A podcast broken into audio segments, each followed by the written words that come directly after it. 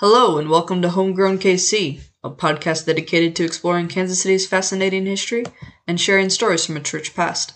I'm your host, Lara. Join me today as we explore a piece of Kansas City's history.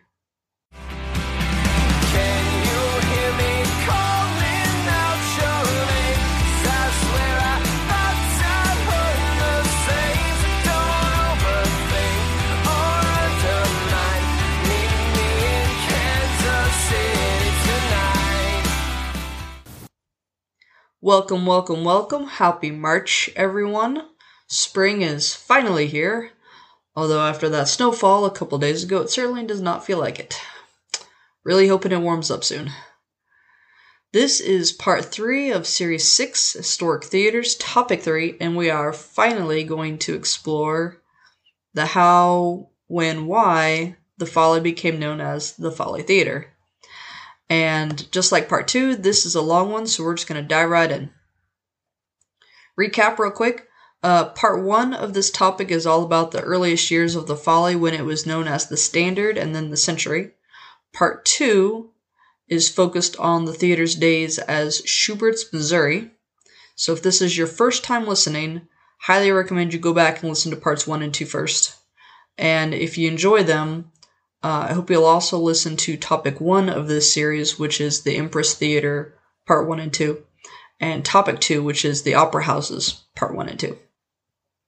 Additionally, I think you would also enjoy my episode on jazz from my very first series, and uh, series two, Paris of the Plains, which is all about Pendergast and Prohibition. Um, so again, it's talking about what the city was like during those early years.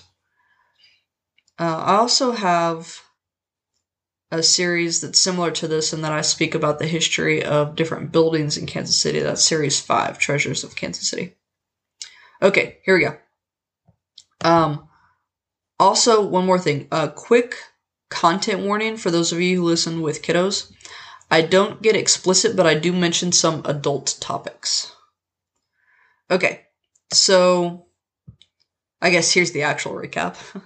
um, the theater was built in 1900 by Louis C. Curtiss for Mr. Edward Butler. Spent two years as the standard, 20 as the central. Closed for a couple years. Um, bought by the Shubert brothers in 1920. Reopened as Shubert's Missouri in 1923.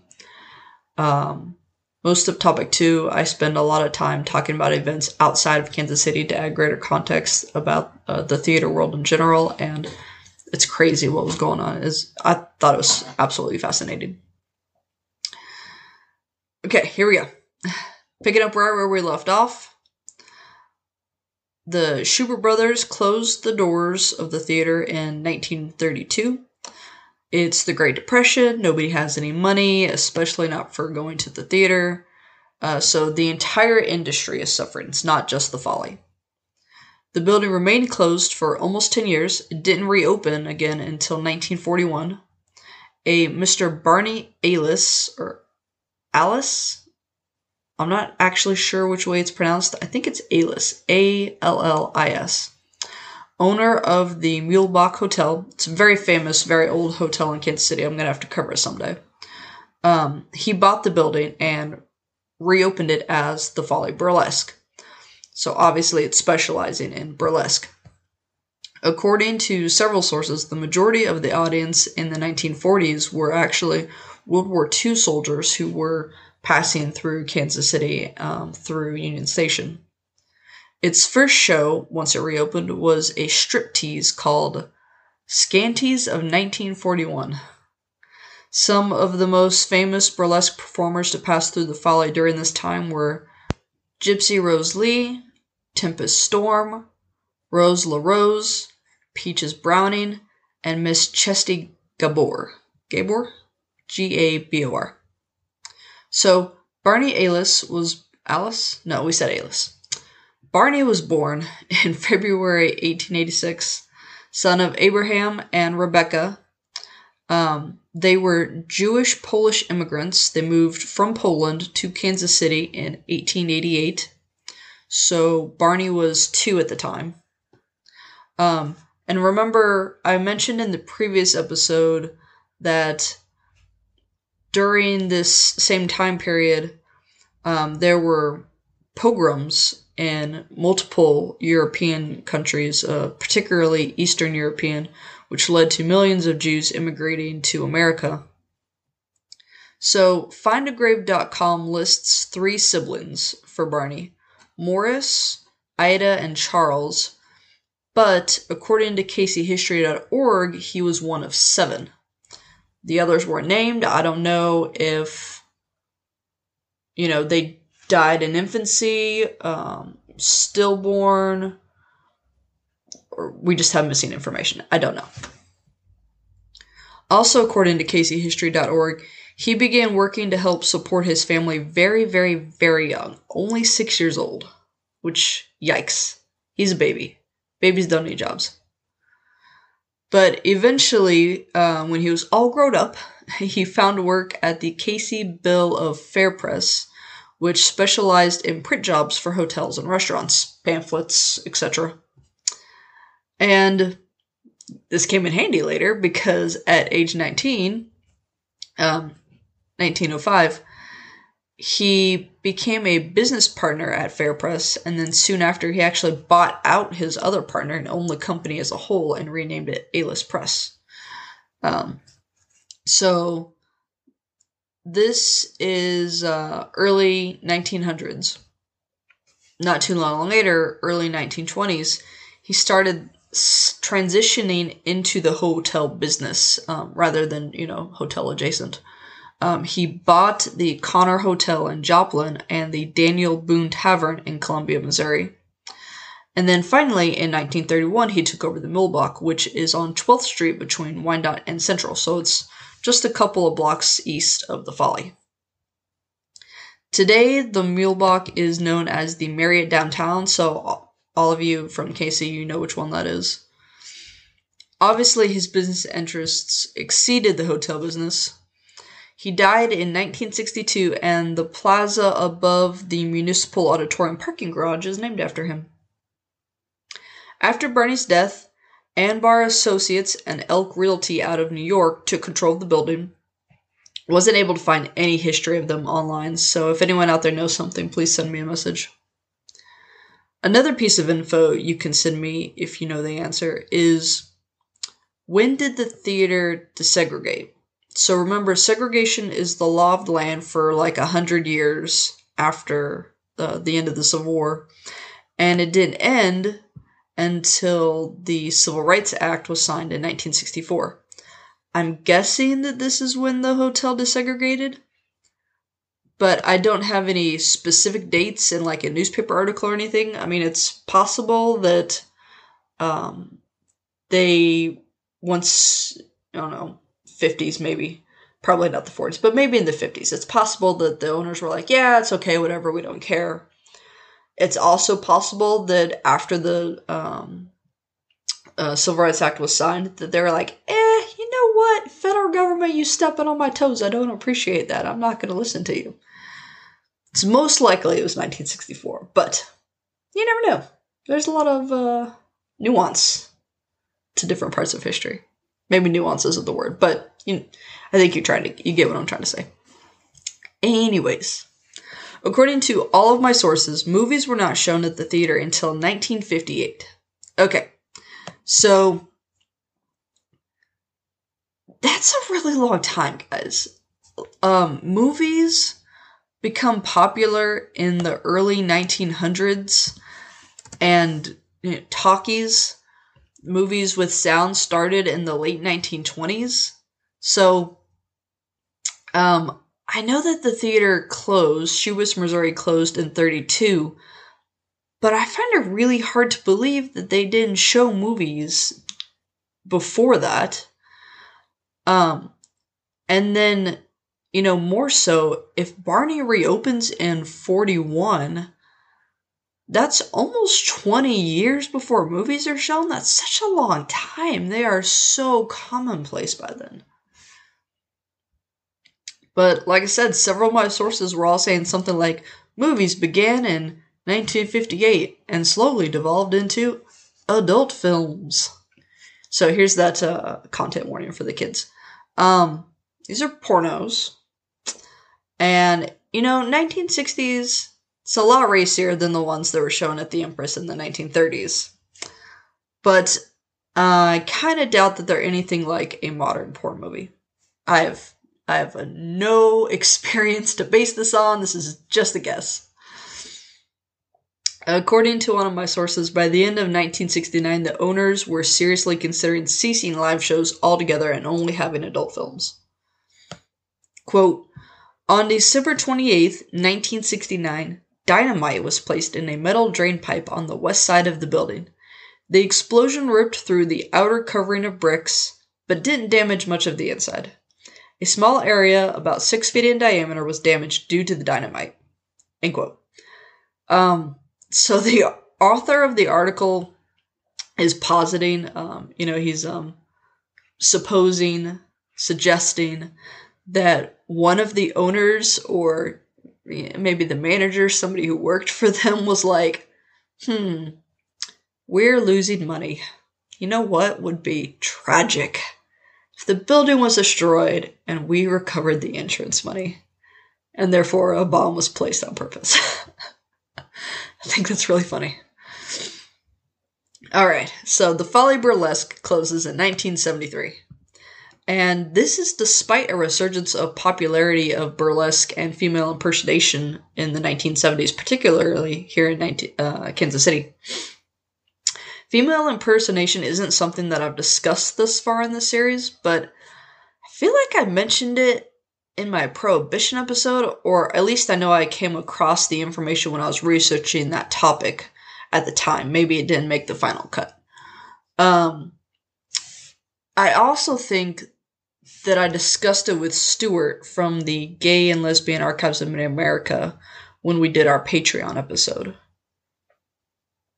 Um, either way, female impersonation is a staple of 1930s vaudeville, and it's when a male plays a woman.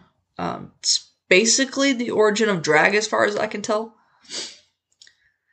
But the Folly's just not making enough money. Um, the owner cannot keep up with maintenance. It's really starting to fall apart. So that's why it closes.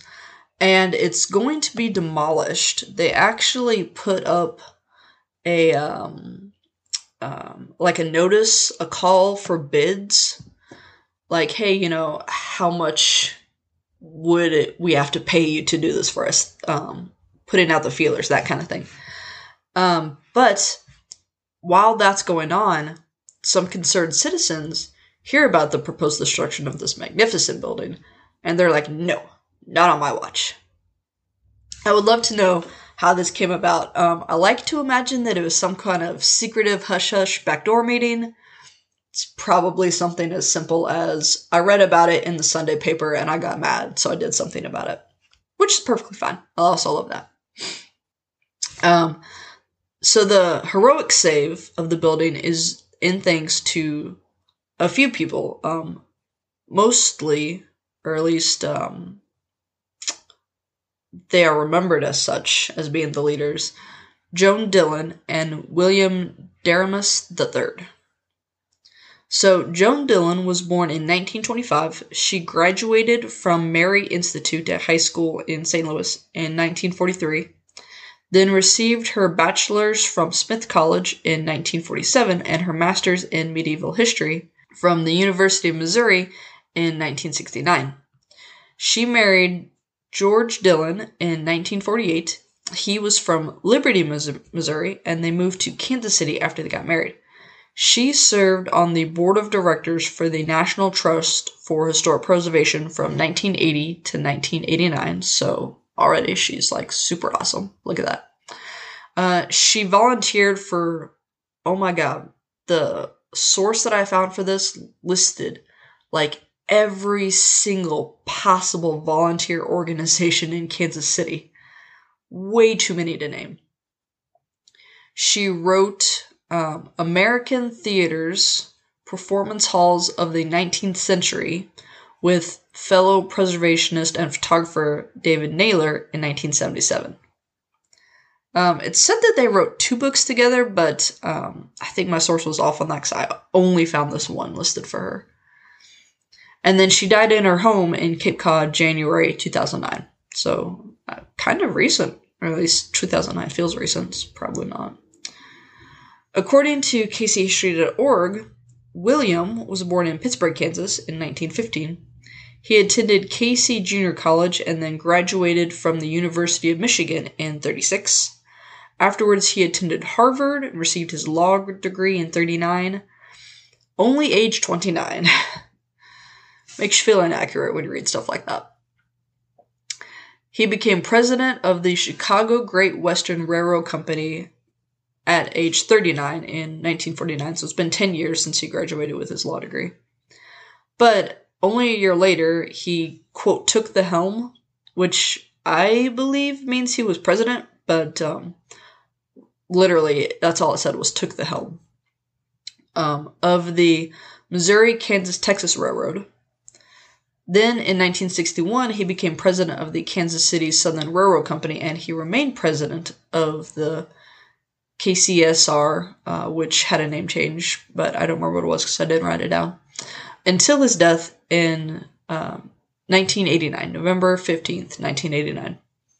So while he is president of the KC Southern Railroad Company, he's living in Kansas City, and just like Joan, he's serving on several philanthropic boards, um, including chairman of the board of the Performing Arts Foundation, which I'll speak about in a moment, and director of the Friends of the Zoo, which was from 81 to 90, or sorry, 81 to 89. Um, and actually, the education pavilion at the entrance of the zoo is named after him. So these two worked together, they gathered their friends, and they formed the Performing Arts Foundation with the goal of saving and preserving the folly. And they succeeded. They managed to get the building placed on the nat- uh, National Register in June 1974, and they bought the building for $500,000. Gotta be honest, that sounds hella cheap. Even for that time. Um, as a reminder, the National Register is a really big deal. It's a nationally maintained list of buildings and historic sites that are significant to national history. It offers some tax breaks in exchange for maintaining the historic integrity of the building. So, usually I would read through the register application and cite it as a source, but actually, this is one of the ones that has not yet been digitized, so it's not available on um, the National Register website. The Performing Arts Foundation still owns and manages the Folly Theater. Its mission is to, quote, preserve Kansas City's oldest historic theater as a premier performance venue. We commit to maintain our building's heritage, diversify our program and entertainment offerings, and be an enthusiastic participant in the continuing revitalization of downtown Kansas City. End quote. All right, so I'm about to get into some of the money details here. There's a lot. Quote, money was solicited and received from a wide range of sources, part of a $1 million urban development grant from the Housing and Urban Development Department, 25,000 from the Junior League of Kansas City for the restoration of the Palladian windows, and 250,000 from both Kansas City Southern Industries and Hallmark funds were matched by the Missouri State Office of Historic Preservation. End quote. So, um, the Follies website actually states that at this time they received $60,000 from the Department of the Interior. And all of this money is used to renovate the building, um, the interior and the exterior. Um, and sorry, just so that I'm clear here, um, I sort of feel like I, I might not have been when I started this. This is when they bought the building in 74, okay? Um, they really need all this money. It's in really bad condition. The Folly Theater website also reports that 9 metric tons, so for Americans, that's 19,841.6 pounds of pigeon droppings were removed from the interior of the building. This is why they needed all that money. Oh my god, that is so gross. a better idea of how much this is. Okay. An Asian elephant weighs about 8,800 pounds. And an African elephant ranges from 6,000 to 13,000 pounds on average. So this is the equivalent of two elephants. That's how much bird poop they remove. Ugh. Ugh. Just ugh. Bob. Okay, I think his pronounced his name is Berkebile. I'm sorry. Um, it's B E R K E B I L E. From again, Berkebile, Nelson Love and Associates, which is BNLA, uh, was hired for the renovation of the auditorium and the dressing rooms. This company was formed in KC by R. Bruce Patty, Bob, Tom Nelson, and Bill Love in 1970. Um, actually, uh, connection to another Patreon episode that I've done. This is the one of the firms, not the only one, one of the firms that helped design the Hyatt Skywalk, which collapsed in 1981, resulting in the deaths of 114 people. It is a seminal moment in Kansas City and national history. In fact, many Kansas Cityans today can remember the exact moment that they heard about the collapse if they weren't there themselves. There were thousands of people who were there at the time of the event. Um, so it's remembered a lot like the Trade Towers attack in 2001. Like, it's just instant when you talk to people. They're like, oh, yeah, I remember this. And they can remember their emotions. It's very powerful. Um, I spoke about this event with historian Elizabeth Hartzler in, uh, I think that was summer of 2020. She actually has a personal connection to the event, and she made it the focus of her graduate thesis several years ago, and just she knows absolutely everything about the event. Um, so if you're interested in learning more, subscribe to my Patreon and you can access that episode. But um, BNLA, they changed their name to Berkebile Nelson um, Immenschuh, uh, I M M E N S C H U H, McDowell Architects. Um, so for short, this is a lot easier. BNIM. They changed their name in 91 after Patty left and David Immenschuh, uh, who had originally joined the firm in 1970, he and Stephen, sorry, just Steve McDowell, uh, who joined in 78, became partners um, when the name changed in 91. Okay, well, that was confusing. I hope you enjoyed that. So, Bob is still with BNIM today. He is, quote, the founding chairman of the American Institute of Architects National Committee for the Environment and was also instrumental in the formation of the U.S. Green Building Council and its LEED rating system. End quote. Bob, okay, so he's the guy who, I mean, the firm was hired to do the renovations after the building was bought, right? He's the guy who's like leading the project. Okay.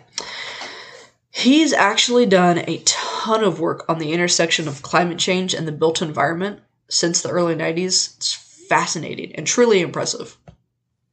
Um, when he first started studying architecture, he studied under architect uh, Buckminster Fuller, whose work, um, the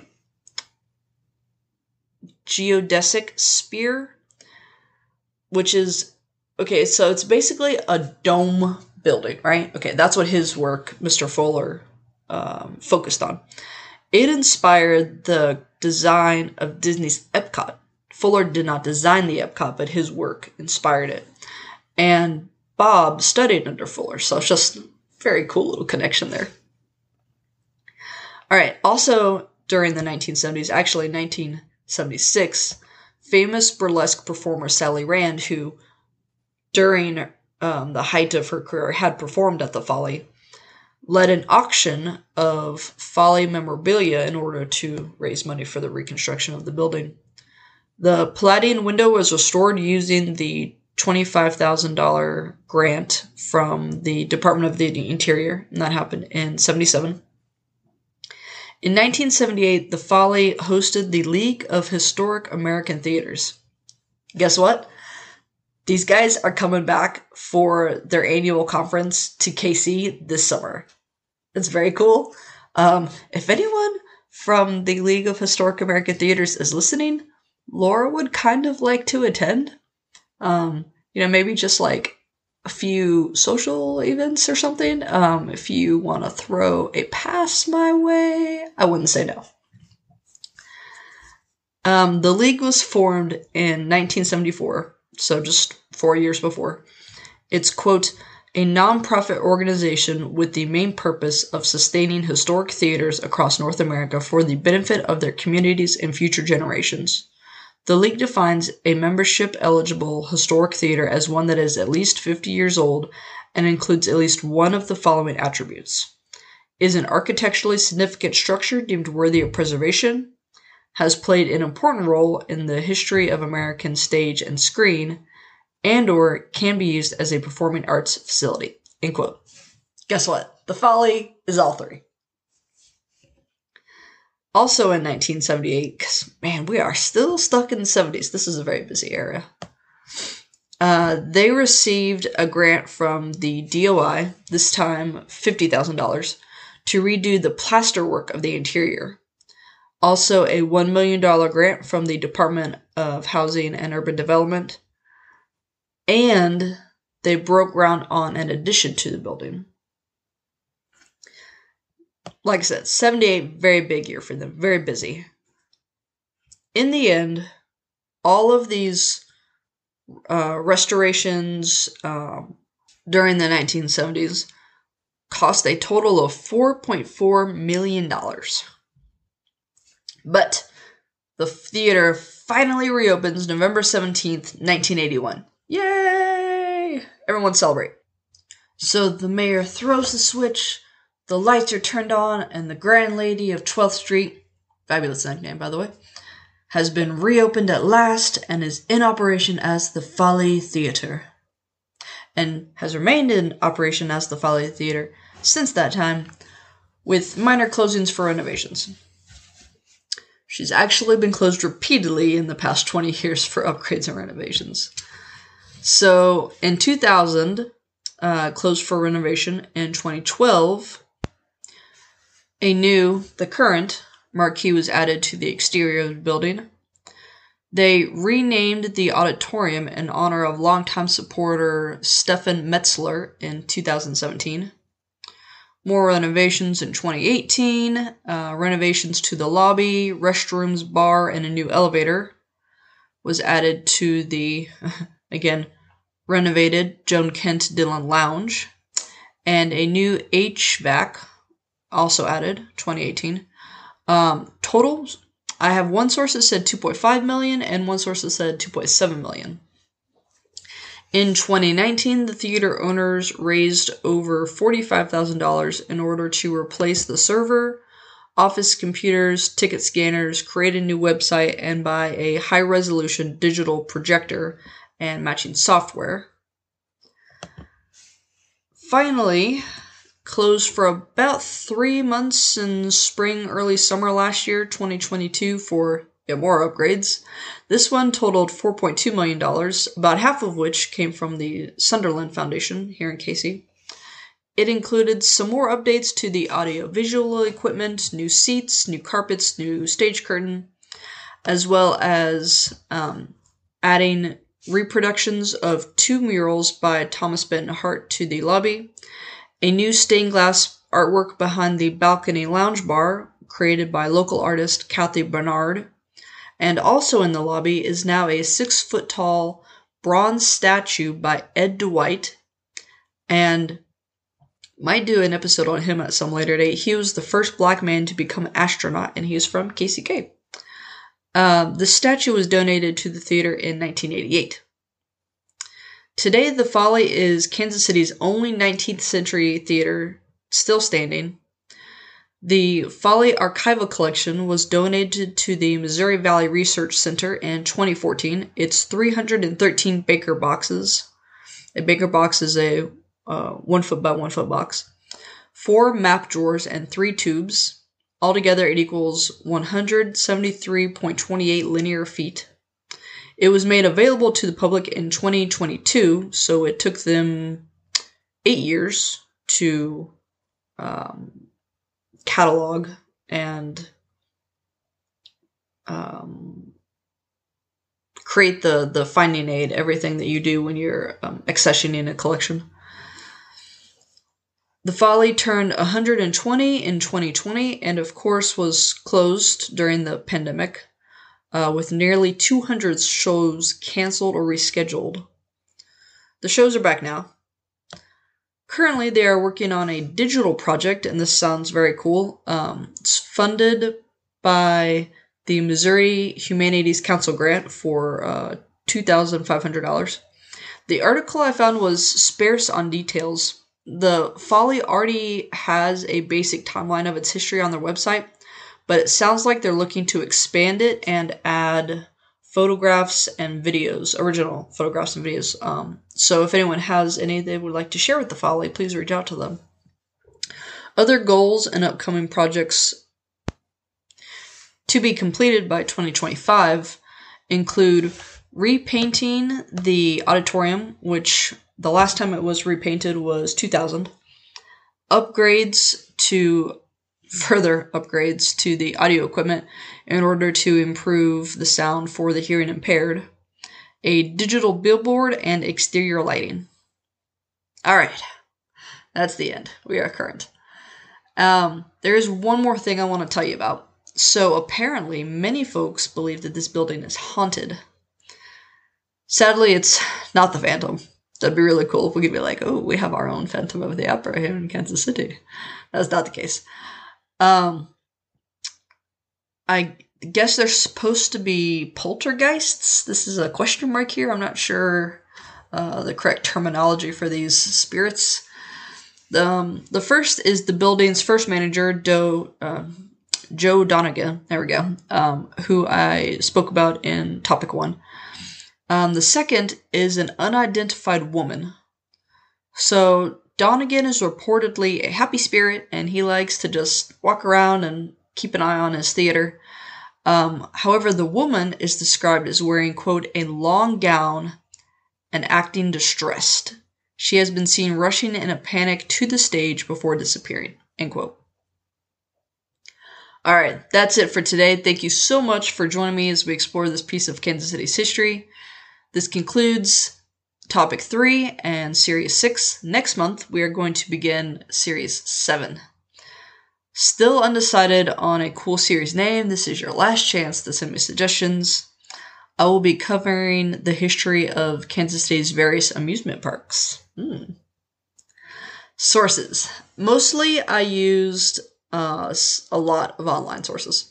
TheFollyTheater.org, CinemaTreasures.org, an article in the Kansas City Telegraph from 2009, KansasCityHistory.org, Pendergastkc.org, FindAGrave.com, HauntedHouses.com, and an article from FlatlandKC.org dated um, October 2022. There we go. I had to remember that. Um, but I also found a few short biographies online for Bob, Joan, and William. Lastly, I want to mention Enchanted Years of the Stage, Kansas City at the Crossroads of American Theater, 1870 to 1930, by Dr. Felicia Londré. I didn't use it for this episode because you know, the book ends in 1930 and this all takes place way after that. But I did read it for my other topics this series. It's fascinating. And somehow I completely failed to include all of the wonderful information it has on the Gillis Opera House when I covered that in opera houses. Um, I'm seriously considering going back and redoing that episode with addi- this additional information um, because it, really adds a lot of good detail. But uh, the book is great. Super love it. Recommend it highly. And I spoke with Dr. Londré, um, I think like two weeks ago now ish. Um, no, this is mid March. Okay, I spoke to her like a month ago now. Anyways, um, that episode is for my patron supporters only. If you want to listen, please subscribe, and I think you would really enjoy it. And if you want to become a patron supporter, there are a few ways you can do so. You can subscribe to patreon.com slash homegrownkc or redcircle.com slash homegrownkc. You can also give a one-time donation at redcircle.com slash homegrownkc or ko-fi.com slash homegrownkc. That's ko-fi.com slash homegrownkc. You can give as little or as much as you want.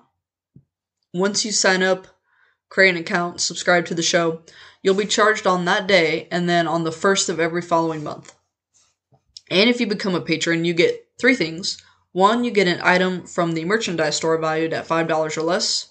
You get a shout out on every episode and social media post. So thank you, Bjorn, Joan, and my newest patron, Thomas. Thank you for your uh, support. Super appreciate it. Thomas, also, I have not heard from you about what you would like from the merchandise store, so please reach out to me. And you get access to all this exclusive bonus content. If you simply donate, you do not get anything from the store and you do not get access to the bonus content, but I will give you a shout out on the next available episode. Additionally, if you donate through ko-fi.com slash homegrownkc, 1% automatically goes to help fight climate change. If you cannot support me monetarily, which totally understand, then you can still support me by following, liking, subscribing to all of my social media pages. That's Facebook, Instagram, Pinterest, Twitter, and Tumblr. I also have a YouTube channel. Make sure to rate and review me wherever you listen, but especially on Apple Podcasts. And just tell all your friends and family about me. Get them listening to the show. You can visit my website for additional information on each topic. That's homegrownkc.wordpress.com. And you can sign up for my newsletter there.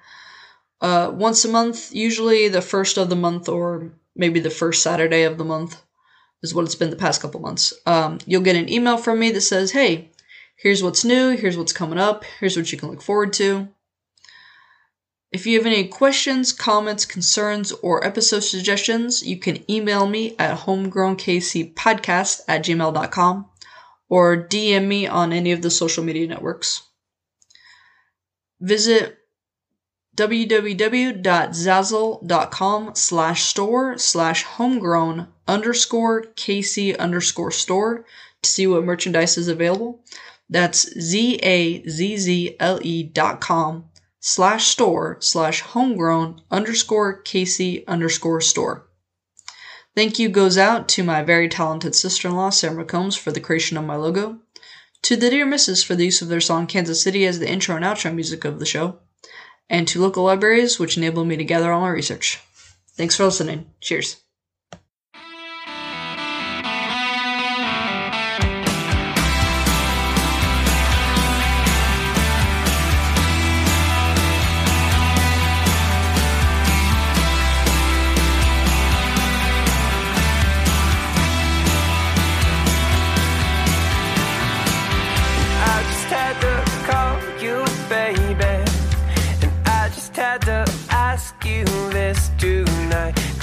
Can't seem to shake this feeling And I can't seem to get you off my mind